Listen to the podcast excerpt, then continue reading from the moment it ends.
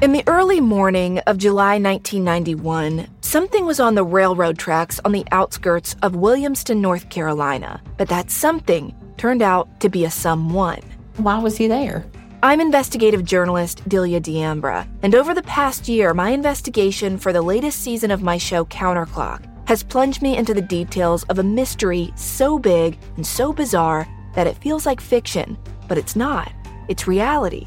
And the reality is that while my investigation started as a look into one man's suspicious death, what I uncovered is a web of small town secrets, a string of other crimes, missing people, and so many other suspicious deaths. These are all things that I think many have tried to keep hidden. Do not go looking for answers. I've had to rethink everything I thought I knew about where I'm from. That somebody is somebody's plural. Listen to Counterclock Season 6 now wherever you're listening. This episode is brought to you by Progressive, where drivers who save by switching save nearly $750 on average. Plus, auto customers qualify for an average of seven discounts. Quote now at progressive.com to see if you could save. Progressive Casualty Insurance Company and affiliates. National average 12 month savings of $744 by new customers surveyed who saved with Progressive between June 2022 and May 2023. Potential savings will vary. Discounts not available in all states and situations. This show is sponsored by BetterHelp. Now, before we dive into the twists and turns of our latest investigation, let's take a moment to understand the value of having a sanctuary to decompress and sift through your thoughts. Therapy is that haven. If you're thinking of starting therapy, give BetterHelp a try. It is entirely online, designed to be convenient, flexible, and suited to your schedule. Get it off your chest with BetterHelp. Visit betterhelp.com slash AOM today to get 10% off your first month.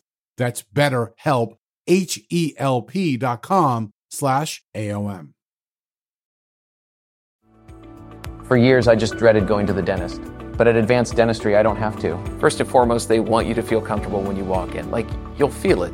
Whereas in the past, I might have gone into the dentist and thinking, I might feel some pain at some point. But with IV sedation, it can be something that you don't dread.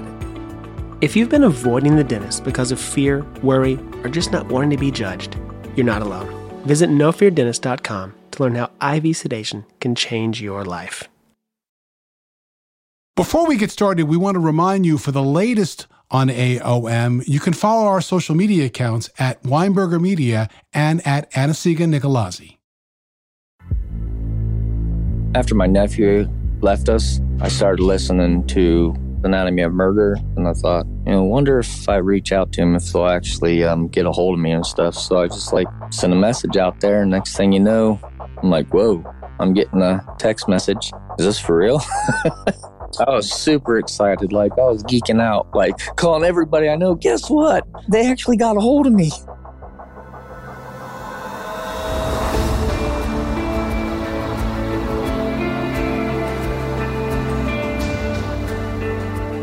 I'm Scott Weinberger, investigative journalist and former deputy sheriff. I'm Anna-Sigga Nicolazzi, former New York City homicide prosecutor and host of Investigation Discovery's True Conviction. And this is Anatomy of Murder. As you know, almost always we're talking about cases that have been solved. And that reason is while we want you to know about the victims in life, we also want to shine a spotlight on the work that goes on behind the scenes, the triumphs and the bumps along the way to get that justice. However, today's case is an unsolved case, and we felt so compelled to share the story, and there are several reasons why. First, this is a family desperately searching for answers to what happened to their loved one. And after many attempts to get the story told on television and other podcasts, they reached out to us. And we just felt there wasn't even a question or even a hesitation for us to be able to use this platform to have all you listening out there help them. So, as you listen to the episode, please listen for each and every detail because you never know what or who might lead to new information that just might be able to turn this unsolved case into one that gets solved. Our case takes place in Lafayette, Ohio, and it's not known as a city or a town. It's a village, and that should give you a pretty good idea of the size of it. There are only 120 families living in this village, one of which is Elizabeth Annie Williams, who always goes by Annie, and her son William Brown, who goes by the name Billy. Where I live now is where I grew up from kindergarten on. One of the safest places you can imagine. As far as I understand, there's never been a homicide in this township either. And if you've never heard of Lafayette, Ohio, maybe you've heard of the closest city, which is Lima, Ohio. Still not sure? Well, how about the television show Glee? Because Glee was set in Lima. And just as like a little side fact, the creator chose the town because he had passed by as a child and it struck him as exactly the town that he wanted his high school scenario to take place in. Annie had four kids, but Billy was her first. He was born in Wapakoneta, Ohio, and I must say I was pretty excited when I talked to Annie to get that pronunciation correct. We're way out in the country here. Most of his school years in Wapakoneta, Ohio. And in describing Billy, what comes to mind is three words that begin with the letter S sweet, sensitive, and social. Billy was a social butterfly who could talk anyone out of anything. Wherever he went, he came back with stuff or people I'm reminded about a story Annie told me about when Billy was eight or nine years old. They were at a big outdoor event, and Billy loved being the center of attention. We're at a campground, and they have this coloring contest. And he comes back with fidget spinners and lollipops and necklaces, and five girls behind him. You say, Hey, mom, these are my new friends, and look at all the stuff they gave me. And for Billy, his father was not always in the picture in his life, and it might have been one of the reasons that Annie was so protective of him, sometimes maybe even to a fault. One time he called me a stalker. but yeah, I had to keep an eye on him, and I tried to explain to him that it wasn't him that I was worried about. It was the others, the people in this world that, that aren't psychologically right that would come out of nowhere. And in describing Annie, I really would describe her almost as this lioness just ready to pounce. You know, at the moment she thought that her cub, her son, might be in any danger or trouble. And it certainly bore out in some of the stories that she told you. One time, I got word that Billy was to be in this fight down the road. And it was supposed to be happening like right now. So I got on a bicycle and I went down to this wooded area where there's a circle of kids and everybody's got their phone. And I sped in there and I told all those kids to put their cameras away and get the hell out of there. And nothing about this was cool or mm. funny. And anybody dare lay another hand on Billy, I was going to crack their butts back. He's like, Jesus Christ, mom. you can't do this. Was this an embarrassing moment for him? I'm sure. But you know, a mom's got to do what she's got to do and be protective of her child. Well, you know, some people want to say that their kid is their best friend. And I always told him growing up that my job wasn't to be his best friend, it was to be his mom. But after he became an adult, I realized, you know, how much he was my person as an adult. He used all the tools that I taught him about being a friend. And he was able to give that back to me, although he was my son. I would always us to know when something something wasn't right. And then he would end up pulling out of the situation without me even having to hunt him down or warning him.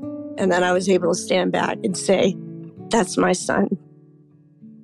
And you know, there's this saying that our executive producer brought up, which that a mother is a child's first love. And when I look at these two, as Billy now became a man, almost if you turn it on its head, that I could also see it as a child becomes the truest love of a parent. And it really was this simpatico relationship that they really seemed to totally get one another and be there for one another through and through, thick and thin. As he grew into his teen years, he began to put himself out there and started to date. And he quickly found out, like many, it's not as easy as it sounds. Then he got sad and said he wasn't going to do it anymore because the girls always break up with him and he never breaks up with the girls. He was very sappy and emotional that way.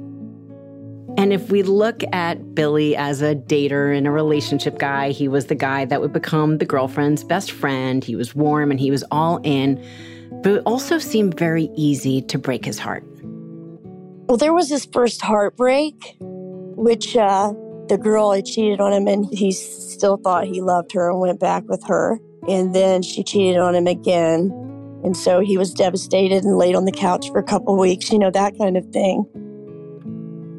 But once Billy met Becca, there it was. And you hear this phrase all the time. For them, it really was love at first sight. His first serious relationship was the relationship with Becca. She has strawberry blonde hair, freckles.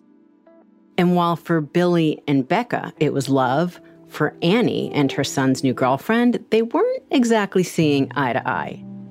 I couldn't stand her and she couldn't stand me. You know, I felt like Billy was changing uh, himself and who he was and his views and, and the way he went about life the longer that they were together. Billy so wanted his mom to accept Becca, and he made that clear. He approached me crying one day and he, he begged me, Mom, can you just please get along with her? Two people I love most in life, and they can't get along with each other. And that just breaks my heart. So I, in turn, you know, got along with Becca and I found out that we could get along really well and we became very, very close. It really says something about him that he cares so much about these two women, the two people that meant most to him in life, that it wasn't just that he had each one of them separately. He wanted that triangle of closeness. And I think that really talks about the type of person that he was. And then it wasn't too long after that, Billy had some truly exciting news. I was on vacation in Virginia and he called me at a restaurant and he said that I was going to be a grandma. I said, Wow, you know, I'm, I'm happy for you. Congratulations. He's like, I'm happy for you. You get to be a grandma. Whether you're listening to this podcast in your 20s, 30s, or younger or older, we all know that as we get older, we see things differently. And young couples have different strains on their relationship just because of the life changes going on for each of them on their own.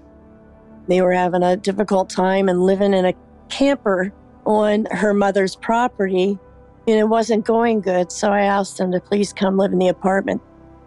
And then on March 1st, 2018, Billy became a father to Cedar Anthony Allen Brown. And this new family moved into an apartment just downstairs from Annie. A beautiful grandchild. And, you know, that was the happiest moment in Billy's life. He just held that little boy and cried. I like to think back on that day sometimes and smile. His son was the most exciting thing that, that ever could have happened to him. You know, we've had the opportunity to look at Billy's Facebook page, and the photographs and the videos that he has with his son really talks about the type of father he was and how much he loved his son. Come here. Love you. That little boy loves his dad, and his dad loved that little boy. What is all that? yeah, I think you made a mess. Wow. Yeah, oopsie, huh? Now we're jumping ahead a bit to now November of 2020. Billy was working at a grocery store as an order collector. He was 22 years old, and the relationship between Billy and Becca had gone south. They had broken up, but they were still staying in one another's life, at least as far as their son was concerned. Becca lived with their son Cedar, and she still lived in the apartment below Annie, while Billy was basically floating around, staying place to place. Billy didn't get to be with Cedar all the time, but the times that he did spend with Cedar, those two would light up. For Cedar, it's like it's like somebody getting to see somebody famous for the first time. Hi, cutie butt. Oh, look. Oh. Here his dad shows up, and he's just so beet red and giggly. And you look at Billy, and Billy is just the same way. That takes us to November 7th, 2020. It was Saturday night. Annie and her boyfriend Mark were at home, not doing much at all. It was a boring night, and we thought it would be a neat idea to go get a couple alcohol drinks at the gas station and bring them home. So we're sitting there drinking and playing cards and having a good time. Annie's grandson, Becca's son Cedar, were also there, and Becca had told Annie that she had a surprise for her. And the next thing they knew, the door opened and someone unexpected arrived. and Billy burst through the door. And Becca said, Surprise. And I was so excited to see him and hugged him, probably too much, according to him. And then we had a great time. I mean, he brought along some ranch dressing, a big old bag of carrots, and a bottle of Jack. And then we shared that Jack and, and laughed and had a good time. He was thrilled, and his plans were also to stay the night and spend the next day with his son Cedar. As the evening now turned to midnight, one by one, everyone turned in. The next thing I know, it was 5.30, 5.40 in the morning, and our dogs are going crazy. And there's some beating at the front door, and we never used that door. As they opened the door, they were met by a group of people who told them they just found a man dead in the road in front of their home. And they say, Hi, we are here to find out who belongs in this home and if they're accounted for. I said, Well, Becca and the baby, I said, they're here. And then I said, There's me and Mark. Yeah, we're all accounted for. And Mark come out of the bedroom and he said, No, Billy is here tonight. So the uh, the four or five volunteer people that were standing around the stairway of the door all dropped their heads down at one time. And they said, uh, Billy who? And I said, Billy Brown. And they became even more somber because Billy had his ID in his back pocket. That's where the shock came in. And I said, Oh my God, this is it. So people in the area had found Billy dead on the road right in front of Annie's home. That was the 700 block of North Phillips Road, and the call came into the sheriff's office calling for a hit skip accident. Now, basically, that's the same thing as a hit and run. Then, because they thought it was a hit and run, they had state patrol out there. And that's not unusual for small towns or villages. They usually have mutual agreements with larger county or state agencies to assist in major case investigations. They offer specialized units like crime scene processing, canine, and of course SWAT units if they're ever needed. Early in this investigation, members of the Ohio State Police responded and began to investigate was this a hit and run or something else? There's just a place where trucks park down the road, dump trucks and things like that. So first initial thoughts was maybe he, you know, got hit by a side view mirror and they didn't know it. But here's what stood out about Billy Brown's death scene. When investigators started to process it, they found outside empty gun shells. Meanwhile, Annie and everyone home that night were brought to the local police station, separated and questioned. And I had no idea or understanding of what was going on. And I'm still thinking this is just some type of bad dream. And then I didn't know where Beck and the baby were. I didn't know where Mark was. Then we end up down at the police station and we all got questioned in different rooms. You might be saying, well, wait a second. Why, if this is a hit and run, are they being brought in question? But remember, they're trying to get information. They don't really know what this is and why. And of course, they're going to start with the people that are right in the home outside of where he's laying, and that is his mom, his ex girlfriend, and his mom's boyfriend. They wanted me to tell them the story from the time Billy showed up because there were some empty gun shells outside. It's because Mark and Billy had went outside and thought it would be fun to shoot an old couch. Just, you know, man play stuff. So, as it turns out, the casings found in the front yard were not related to this incident. They were previously fired from a rifle when Billy was just indiscriminately firing that rifle at a couch that was in the backyard. And while Annie was more than happy to give investigators any information she had, she wasn't able to give them much assistance at all. We had some alcohol in our system, so we may have been sleeping a little heavier, but we didn't hear any arguments in the house. We didn't hear any door slams. We didn't hear anything in the in the driveway. And here's a few things that I can tell you. I've handled hit and runs over the years. Normally, what they do is they have special teams, depending on where they are, that are accident reconstruction experts. And again, depending on the resources, they're going to have more or less to go on.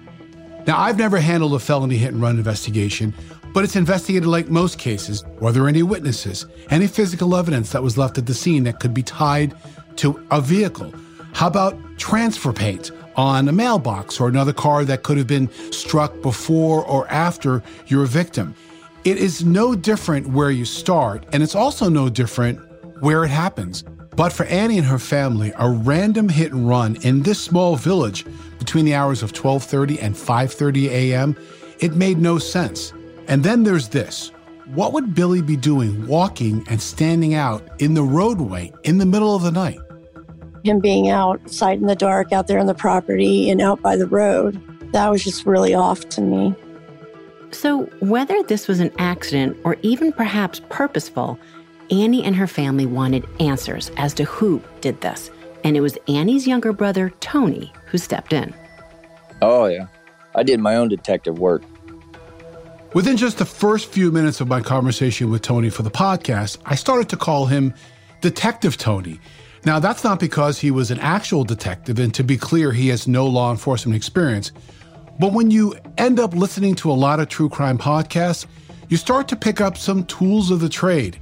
I just listened to podcasts. So I was like, told my wife, I was like, I'm a detective now. And even to a person like Tony, the crime scene wasn't adding up. It's not a real busy road, not much traffic. And that the person responsible might be an all too familiar face. In your podcast, you always say the reference of big red flag, BRF. So here's where my big red flag come to play. He'll uncover a piece of video evidence before investigators do. I found surveillance from that night. It looks like a truck had stopped and shut the door. Then they drove off.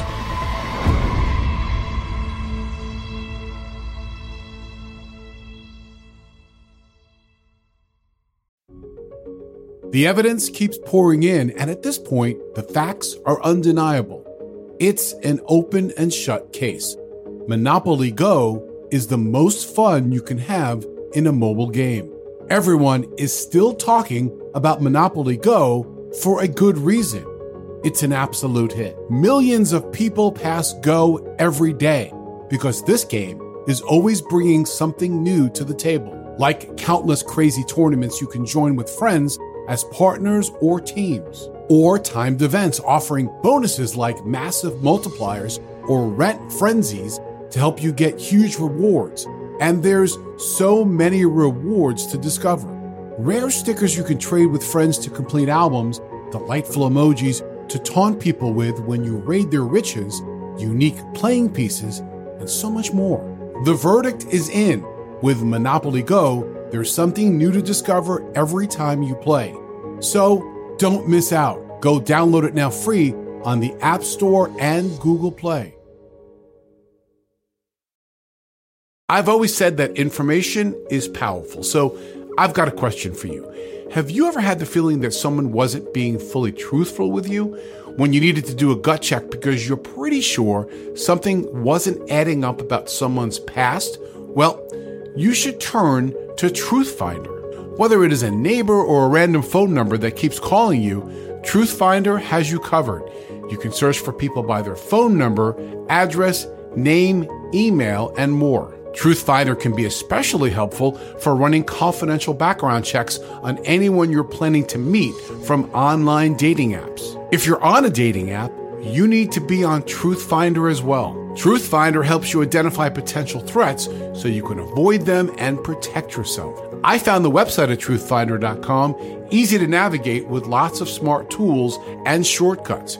Critical information could be just a few clicks away. Go to truthfinder.com slash anatomy for a special Anatomy of Murder offer. That's truthfinder.com slash A-N-A-T-O-M-Y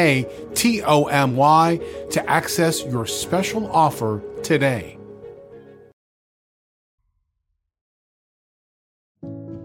So here's what you need to know about Tony. He's a truck driver and the person who initially reached out to us about this case. And his nephew Billy was the son he never had. Oh, I love that kid. I got four daughters. He was like a son to me. He did wrong, I scolded him like he was my son. He helped mold me into the father I am today with all my daughters.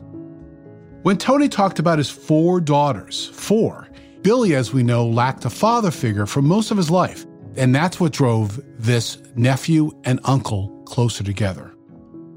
I remember me and my buddies, when he was just a toddler, would take him to the mall and he'd be our little chick magnet. All the girls would come up to us and, oh, he's so cute. and Billy wasn't just a son to Tony, but he was also able to be a big brother to Tony's four daughters. Man, he's great with them. I remember one time I was taking my daughter to the movies because she went on a date with this kid and he got out of the car and he's like, You mess with my little cousin, you're going to be messing with me. He was pretty much being like the protector of them. He loved them. On the morning of November 8th, 2020, the news of Billy's death hit Tony and hit him hard. I was at home. It was, you know, Sunday morning. And then Annie calls me and says, um, Tony, he's gone. I said, Who's gone? What do you mean? She goes, Billy, he's gone. I said, No, yeah, he's gone, Tony. I said, No, he's not. And then Becky gets on the phone. She's like, Yeah, Uncle Tony, he's gone.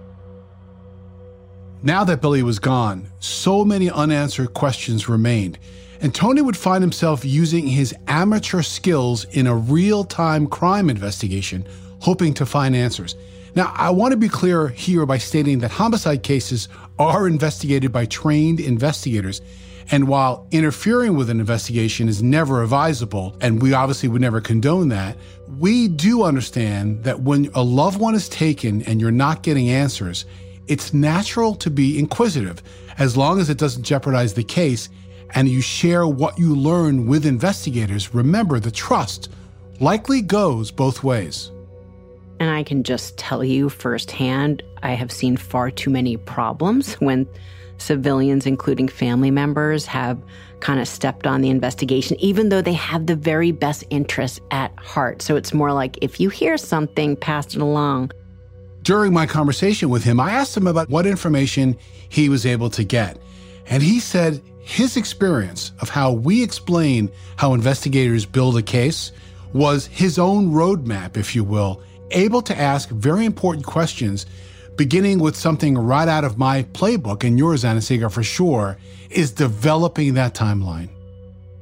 I had the timeline down from when Billy left the bar he was at to the time he got to Annie's house to around the time he walked out the door. So let's break that timeline down. It's Saturday, November 7th in the evening. Billy was at a college bar in Lima, but it's 2020, which was not long ago, and there were strict COVID rules in place. And, you know, because of COVID, they shut down early. So he was out of there about eight, nine o'clock that night. And from there, Billy got a ride to the grocery store and on to his mom, Annie's. He was supposed to go to some girl's house that night, but we asked somebody to drive him out to his mom's house. They was telling me that he kept telling them like, "Hey, my mom really wants me to come out to her house." Further down the timeline, we know according to Annie that Billy arrived at her house sometime around 11:30 p.m. And about one hour later, Annie and her boyfriend go to bed. And they would later learn that someone did see Billy lying in the roadway, and his story is an important piece of the puzzle. It's 5:15 a.m. and one of Annie's neighbors, a young man, leaves his home for work.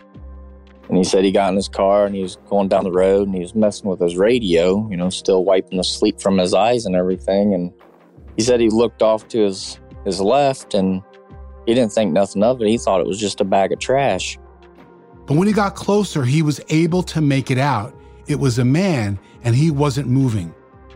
He rolled his windows down. He yelled out the window, like, Hey, hey, man, you all right? He quickly turned around, ran back into his home, and frantically woke his parents. He could hardly speak. He was shaking so bad he couldn't open his phone. And his dad went back down there with him. Meanwhile, the mom she was calling 911. After Tony, through his own conversations with this neighbor, had found this out, he wanted to go back and check the scene himself. Now, again, remember, this is well after local police and state troopers have already processed the scene, so their work is done. I was looking for pieces of plastic or skid marks or anything like that and I really thought that that, you know, when we talk about people wanting to get involved and do their own investigation, that was him being smart about it. Additional eyes can never be a bad thing as long as it is being done safely and without impacting the investigation. So, as Tony searched the crime scene, he didn't find any pieces of vehicles in the bushes, anything that would lead anyone to believe that a car had struck Billy. And I was like, there's nothing out here that indicated that it would be a hit and run. So I walked back inside and I said, Annie, it wasn't no hit and run. If it was a hit and run, it was somebody that was driving by and just whacked him upside the head as they went by. I also started to think about this. You know, I don't know the type of vehicles that travel down that roadway, but sometimes, depending on the type of truck, if it was something like those large, heavy mirrors, depending on the height, well, that might not leave any, you know, impact marks or other things behind if it just kind of clipped someone on the head. But of course, yes, normally, just like if a car hits a deer. Well, a person is a heavy object too, and you would expect some sign of damage left behind unless investigators and state troopers had cleaned it up when they processed the scene. You know, things just weren't adding up to me. I just started getting a hold of Billy's friends, finding out who he was at the bar with that night, who dropped him off. Even though this had been done early on by state investigators, Tony pulled another chapter out of our investigative playbook. It's called canvassing, and you know, we talk about it in many of the cases that we do, which is going door to door, asking questions, and getting people to talk. I actually went up and down the road asking people if they have any surveillance from that night. And some people, they did have surveillance, but it was too grainy or their security system was disabled. I knew a guy I went to school with, I knew he lived on that road, and he went and checked his ring doorbell. And the neighbor that had a doorbell camera sent Tony the video, and what it showed him was a truck. I told the detective, I said, dude, they thought it was a semi that might hit him with the mirror and all this. There was all that speculation or a jacked up pickup truck. And I told the detective, I said, dude, the semi I own is a smaller semi. And I said, I can walk underneath the mirror. And Billy was about my height and it doesn't even touch my head. So the video was like, you can't really see it all that well. But yeah, it looks like a truck had stopped and shut the door because you could see the light come on. The video was time stamped 1:30 a.m. and it didn't just show the truck driving past the house. It also showed the vehicle stopping by Billy's house. Then they drove off. I started to think about it. You know, Scott, here we know it was a pickup truck, but that's really all you could tell from the video because remember, this is in the dead of night. And I started to wonder, you know, was this someone being dropped off? Was this someone that came and did something and left? You know, those were some of the questions that I had when I thought about that truck. You know, it is a great lead, but it also comes with issues. The video is low resolution and grainy and dark. It's impossible to tell if anyone steps out of the truck. It was a white or like a light gray truck, but I, you can't tell what the make and model is of it. You can just tell it was a truck. So, what this possibly suggests that he was not hit with a vehicle, that somebody who got out of the vehicle actually caused his injuries, and it may have been the attacker. Well, then we're looking at something much different because if it was that person that committed the injuries that then cost Billy his life, well, then it is more likely personal and intentional. And while all of these questions were swirling around, Annie did get information that would turn this case completely on its head. We had a doctor's appointment that morning, and Mark gets a call and he said that a neighbor had called his dad to let them know that detectives were busting down the door and going in and out with gloves. And I'm upset. You know, I thought, gosh, you know, they could at least said something. You know, why they had to busting through and, and acting all that out, which I was already in shock and traumatized and so forth. We pulled in, and I just jumped out out of the car, and I'm like, "What? You couldn't have at least called? What? You know, why is this necessary? This is this is just so much. Hearing Annie talk about the fact that a search warrant was executed of her home, you now start to wonder if investigators are looking into things a bit differently than at least appeared from the outset. And then the detectives, Detective Donovan Geiger, pulled up some papers that said murder. Based on this search warrant and what it lays out, that investigators are not looking at this as anything random or any accidental hit and run. The detective told me at that time that was blunt force trauma to the left back of the head, and his skull was split. And he said that he believed that Billy didn't see it coming. That was, you know, the ultimate hope, and that uh, he believes that Billy was hit right where he stood. He told them flat out that Billy didn't die the way that they had thought he did. Yeah, and then add one other element is the warrant is to search her own home. So who within that home could have been involved in murder? And so you may be asking yourself, why wasn't this information released to Annie earlier? And then there's a reason why he wasn't given Annie much information is because a person of interest was living with Annie.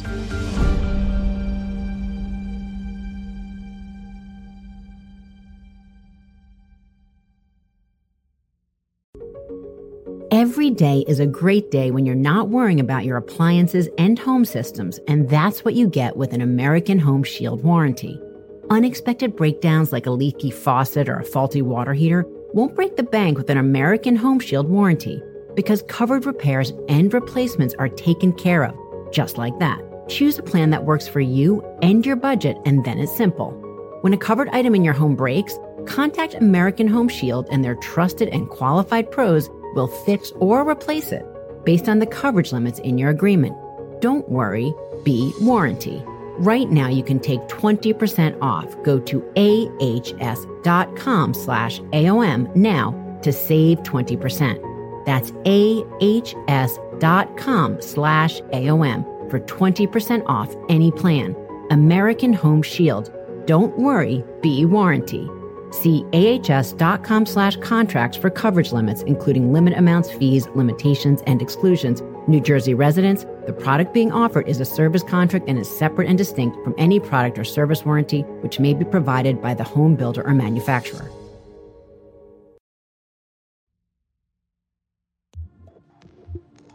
After Billy's death, Tony took matters into his own hands by interviewing those closest to Billy. I was talking to one of Billy's friends, you know, asking her questions because she had talked to Billy the day before he left us. At the end of it, I told her, I was like, well, don't tell Becca because I can't completely trust her word. And that's all I said to her. So after that, she had told Becca what I said, that I couldn't completely trust her word. And at that point in time, she started distancing herself from me. Every other Sunday, we have family dinner at my mom and dad's house. She stopped coming to that because I was there. She ended up blocking me on Facebook. She quit talking to me, period. That's where my ERF came into play. That was my big red flag. You know, Anna-Sigga, with a lack of answers in any investigation, everyone and everything is always on the table. But you know, I have to look at it another way than the way Tony's perspective was. You know, I don't know if you tell me that someone in my life had died and maybe there's a mystery involved and someone saying that I'm not trustworthy, well, I might kind of remove myself too, that just doesn't want to be a part of that or doesn't want to be suspected or accused or whether it's hurt feelings or just wants to be away from any, you know, toxicity. I, I just, I don't know. I don't think that in and of itself says much to me in a circumstance like this. How about you? I think Tony's assessment was spot on. I think he believed that someone wasn't being fully truthful. To understand how Becca fits into the investigation, if at all, we need to really look at her relationship with Billy. It was a, a toxic, very toxic relationship. I mean, so much so that any of the good times they had were nowhere enough to make up for the bad times and the ugly times. One thing that both Annie and Tony shared was that the relationships went south in part because they were struggling as parents and parents at such a young age.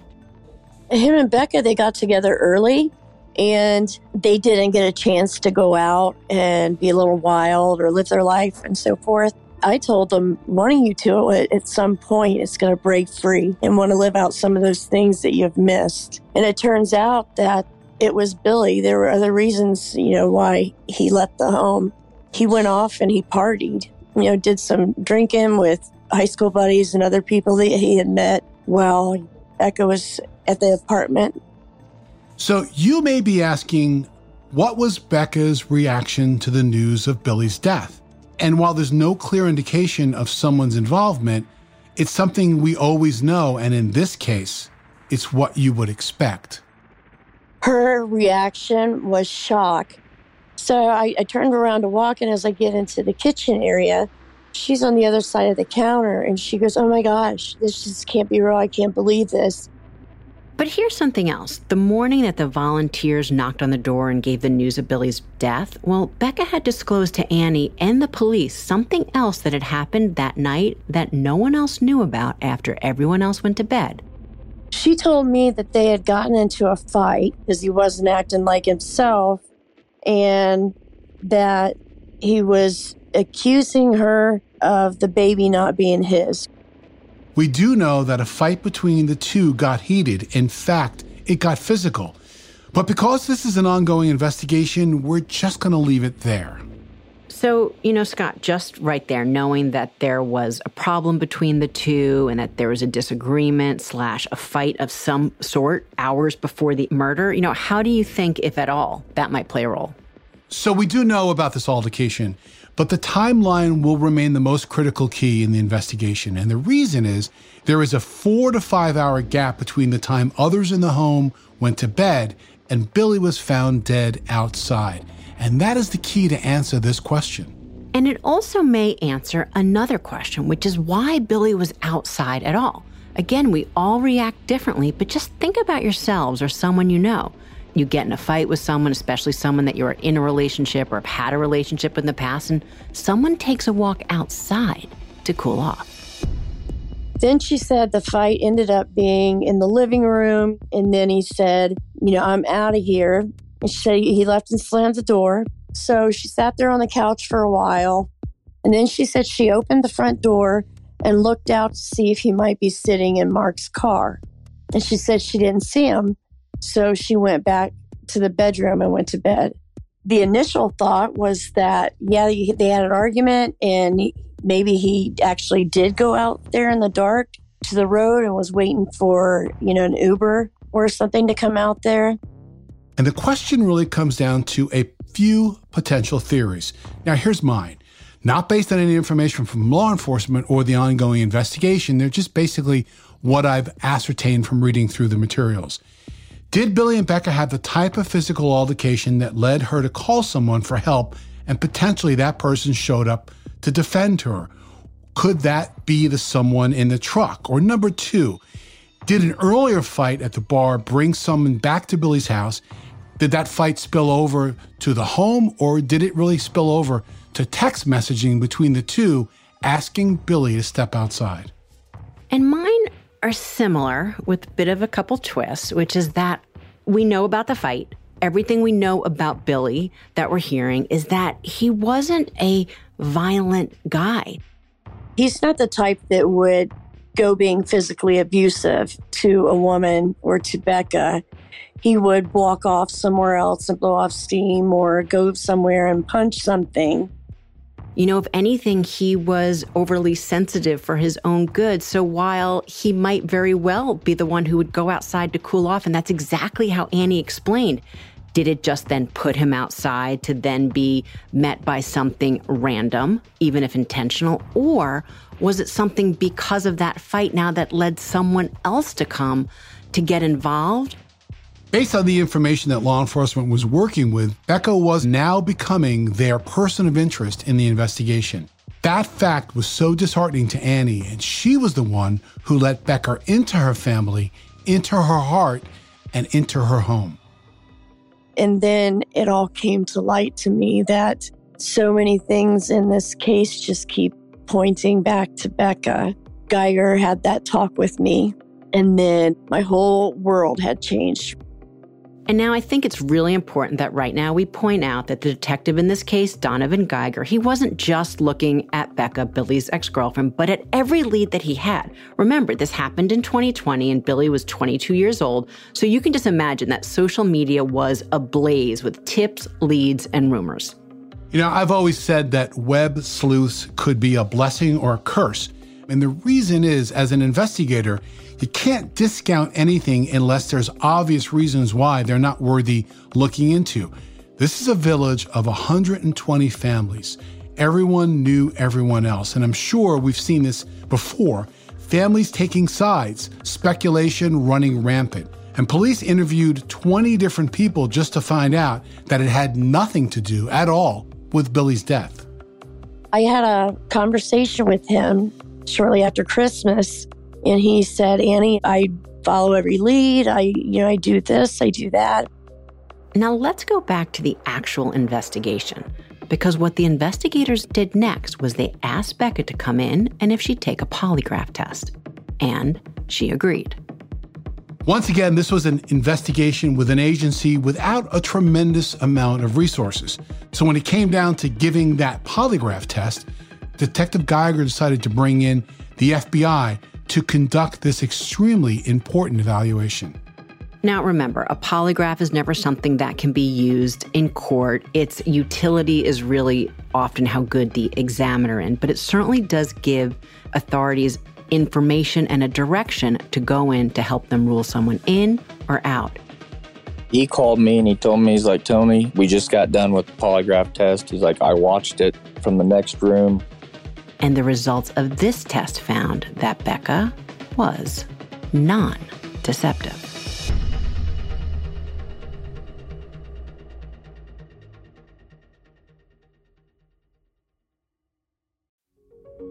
Busy parents have enough on their plates without adding your children's homework to the list as well. IXL is an excellent resource for homework help, which is especially nice for parents who are rusty on school info themselves, and methods have changed over the years too. IXL Learning is an online learning program for kids. It covers math, language arts, science, and social studies. It's designed to help them really understand and master topics in a fun way with positive feedback and you get one site for all the kids in your home, pre K to 12th grade. There's a reason why IXL is used in 95 of the top 100 school districts in the US. Backed by research, kids using IXL are scoring higher on tests. From studies done in almost every state in the country, the kids who had IXL are consistently doing better. If your child is struggling, this is the smartest investment you can make. A month of IXL costs less than an hour of tutoring so now you can get your child the help they need at an affordable price. Make an impact on your child's learning. Get IXL now. And Anatomy of Murder listeners can get an exclusive 20% off IXL membership when they sign up today at ixl.com slash anatomy. Visit ixl.com slash anatomy to get the most effective learning program out there at the best price.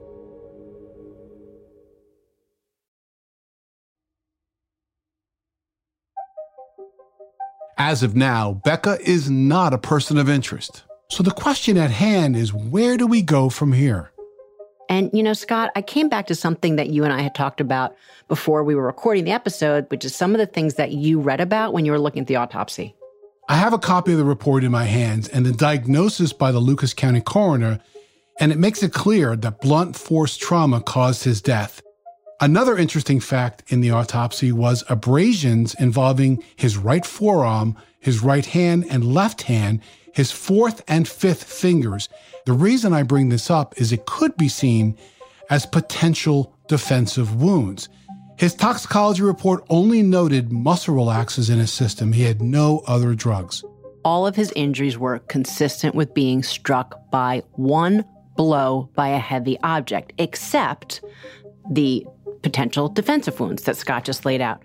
So you have to say, well, wait a second. If there was an altercation between him and the ex girlfriend in the house, was it defending against something there? Or was it now someone else, whether they are there because of her or for some unrelated reason? You know, Scott talked about he had been in a bar earlier or maybe something else going on. And so he's met by someone outside where he's now gone to cool off after the fight and there is the beginning of a physical confrontation, but that person now has a heavy object where he strikes him once to the back of the head, and that causes his death. In the report, it talks about his time of death being between 3 a.m. and 5:41 a.m. Obviously, that's when his body was found by those volunteer searchers. Remember also that the video Tony located had a timestamp of 1:30 a.m., which was several hours prior to his death. And according to the autopsy, the injuries would have caused death pretty quickly. That led investigators to completely rule out the vehicle that was seen in the surveillance. Now they believe that had nothing to do with Billy's murder. While there's so many unknowns to this case, we need to remember this isn't just an incredible loss for Annie, a mother who lost her son, but there's also a boy out there who lost his dad. It's amazing how much that he does understand that I would never have guessed because one night when he was sleeping, when they still lived with us, he come out of the hallway and he just was, his face was all puckered up. Tears were pouring down his face. And I said, What's the matter, baby? And he said, I'm just so sad. My daddy died and I'm, I'm just so sad. We're going to circle back to where we began in this podcast Annie's attempt to keep this case alive, reaching out to the media, asking for someone to focus in and remind people that Billy's homicide is still unsolved. There was nothing, no media, no news anywhere until when I started going to different news organizations and started fundraising.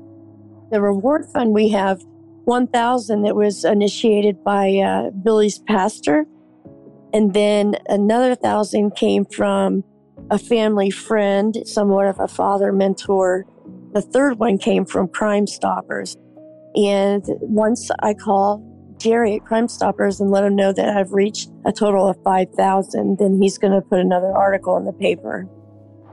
And Annie definitely has it right that it is the spotlight attention on her son's case which just might hold the answer to these mysteries. So now there is a glimmer of hope from the work that Annie, Tony, and Detective Geiger have all put in, and it may be paying dividends. There is a new person of interest, a person that Becca may have been seeing. Now, they are no way there yet. Tunnel vision doesn't do anything until they have enough evidence to put someone in handcuffs, if that's where this investigation leads. They need information, evidence, and everyone out there not to forget Billy So. If you or someone you know has information, please call Lima Allen County Crime Stopper at 419 229 7867. That's 419 229 STOP. This was a big, big loss for us. I mean, Billy was just, he was an amazing, outstanding person. He was everybody's friend. I don't ever expect justice to come just because I don't think I want to get let down for that. So I'm going to stick with finding out what happened will be really big for me. It'll be huge. I'm going to take a bit of a different approach that I normally do in these unsolved cases because we've already made an appeal to you, the listeners, to help in this case. But I also want to make an appeal to someone else. This is a village of only 120 families and as I mentioned earlier, everyone knows everyone else. And the fact that this podcast is now out there, it is possible that the person or persons responsible for the murder of Billy Brown may be listening. And to that, I'll say there is still time to come forward and do the right thing. There is still time to tell investigators your story and what brought you there that night and how things unfolded. This family deserves answers, and like most cases, the truth will come out one way or another. We want to end this podcast by talking about Billy Brown. And this case started with listeners reaching out, so we want to end it by you hearing directly from them. I miss his humor. He just had a way of making everybody laugh, of always being that third grade kid having followers and handfuls of goodies. I miss how like gullible he was. I tell you how gullible he is, though. I told him when he was hit puberty and stuff. I said, Billy, you know, if you twist your armpit hairs and you twist them up real tight and you pull the middle one out, that all of your armpit hairs will fall out. He's like, no way. it's like, yeah, you should try it. So he twists his armpit hairs up and he pulls that middle one. He yanks it as hard as he can. He said, Nothing happened, Uncle Tony. I said, Well, you must not have pulled the right one. You got to do it again. He was a great friend. I feel that they also deserve closure on this. I've known Billy for eight years now. He's like one of my first real good friends. I was friends with Billy since we were probably 14 he was life of the party, light up the room. He's a really cool dude to be around. Was always trying to lift people. I do believe I was 16 and I attempted suicide. I mean, I spent three days on a ventilator, and Billy was there all day, every day. When I woke up, my mom said, You have to tell this boy to go home. And I said, What do you mean? And she said, I can't get him to leave. He, he just sits at your bedside and holds your hand. He just says he can't leave you. I mean, even when he was here, I couldn't thank him enough for that. And I hope he knows today that I'm still very grateful for that. I want people to remember him as a caring, loving dude that, you know, just loved everybody, friends, family, whether he knew you, didn't know you. Sometimes I go up and I tell him he wasn't allowed to leave. Billy's journey wasn't done. Sometimes I just tell him how much I miss him. And then uh, one time I went out and I put my hands on the ground where it was that he would have laid, and I laid down there. And I actually let loose and just cried and cried. Sometimes I tell him I'm sorry I couldn't save him.